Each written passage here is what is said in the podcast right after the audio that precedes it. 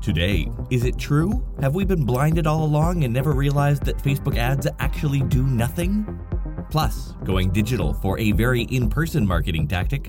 A new ads platform will test the balance between effective targeting and user privacy.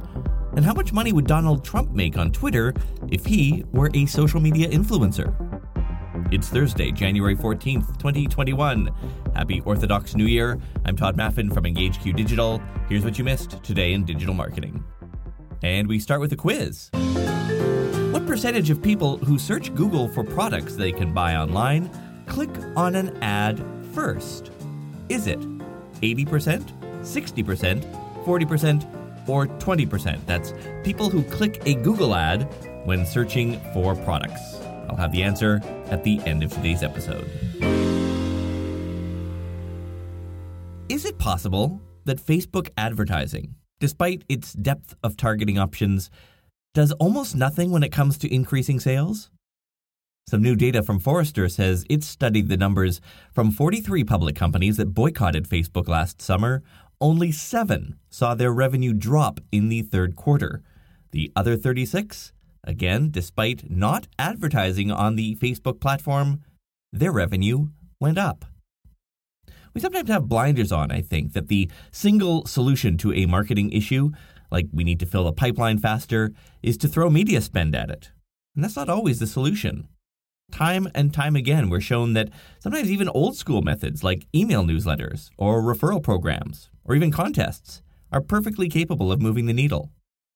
The study author told Retail Dive, quote, the fact that they did okay and there was literally no negative impact, they did no worse than their worst timeframes, suggests to me that the incremental lift from Facebook ads is very, very limited, unquote. Last year, Facebook made about $70 billion in ad revenue. Facebook and Google together control more than 60% of the digital ad market. Can't set up kiosks in stores because of COVID. You can't do blind taste tests. So, what do you do to promote your food brand? You go digital, of course. And since it's still the golden child, you go to Zoom. That was the strategy recently of an American brand of nut based milk called Milkadamia. They paid a half dozen actors to join them on a Zoom session with the unmarked box the company had shipped to them. And without telling them the name of the product or even the name of their company, invited them to take a sip of the drink. It's good. It's like smooth. Yeah, that's good. It's creamy. I really like this. MediaPost noted that the ad doesn't disclose their paid actors, but Milkadamia says they were paid like you'd pay a focus group participant. They truly didn't know why they'd been asked to join the Zoom call at first. Interesting solution to a big problem. With the recent missteps in messaging around the changes to WhatsApp's privacy policy, many competing messaging apps are gaining a whole hell of a lot of new users. When you've got a sudden increase in usage and server costs and customer service costs, you've got to make money somehow. And so, one of the largest alternatives says it will launch an ad platform soon. The app in question, Telegram. It's getting close to a half billion users and has depleted the resources of its founder, which had been personally bankrolling it until now. It says its forthcoming ad platform will be one that is, quote, user friendly and respects privacy, unquote. And that'll be interesting, to say the least, to see how they implement an ad platform that respects privacy.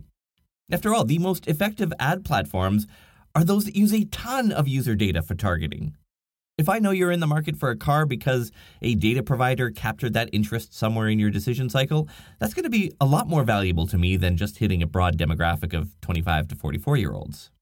The founder wrote today Our massive public one to many channels can have millions of subscribers each and are more like Twitter feeds. In many markets, the owners of such channels display ads to earn money, sometimes using third party ad platforms.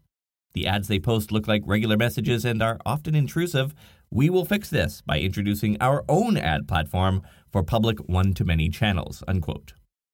To be clear, they don't see ads coming in private one to one chats or in group chats, and this probably won't start until a year from now anyway, but it does sound like there'll be one more ad platform in the mix. If every influencer has a value and every tweet can be monetized, how much was American President Donald Trump's Twitter value before he was banned from the platform? Well, influencer marketing agency Klear says it thinks it knows the answer.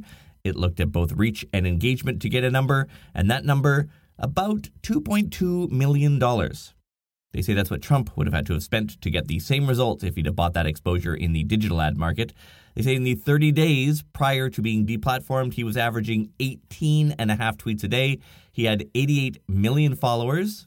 By the way, that's about 13 million more than the 75 million votes he received in this past election. Digital channels continue to react to Trump's incitement to violence at the U.S. Capitol. YouTube yesterday says it banned Trump from uploading to his account for one week, and Snapchat banned him permanently. All right, some small items to wrap up. Sprout Social's mobile app has been updated, so you can now find specific messages in the inbox using the author's name. Same function has been added to searching reviews. YouTube has added a new reporting metric that will show performance of a video within the first 24 hours after publishing. And Hootsuite is dealing with a bug today with its assignments manager, where new contents handled by automated rules are missing. Oh, and the answer to today's quiz. What percentage of people who search Google for products they can buy online click on an ad first? The answer? Only 20%. This number from Searchmetrics 32% click on an organic result first. So, what you ask, do the remaining 48% click if they're not clicking on an ad or an organic result? Actually, they're not clicking anything. Either they back out or use a zero click answer that Google provides in a knowledge box. My thanks to Fran Warrior in France, who reviewed this podcast, saying, I started listening when I started my career as a PPC freelancer in September. Been listening to it every day since. Love the content and jokes. Thank you so much, Fran Warrior. If you'd like a shout out, just rate and review this podcast. There's a link in the episode notes that makes that a simple one click process. Okay, early episode today because of some client meetings. Talk to you tomorrow.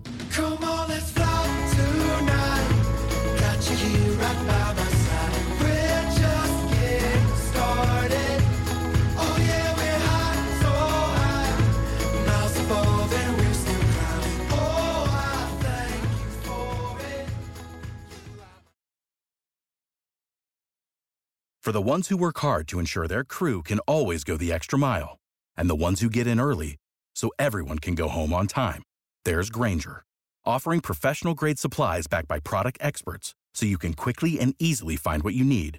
Plus, you can count on access to a committed team ready to go the extra mile for you.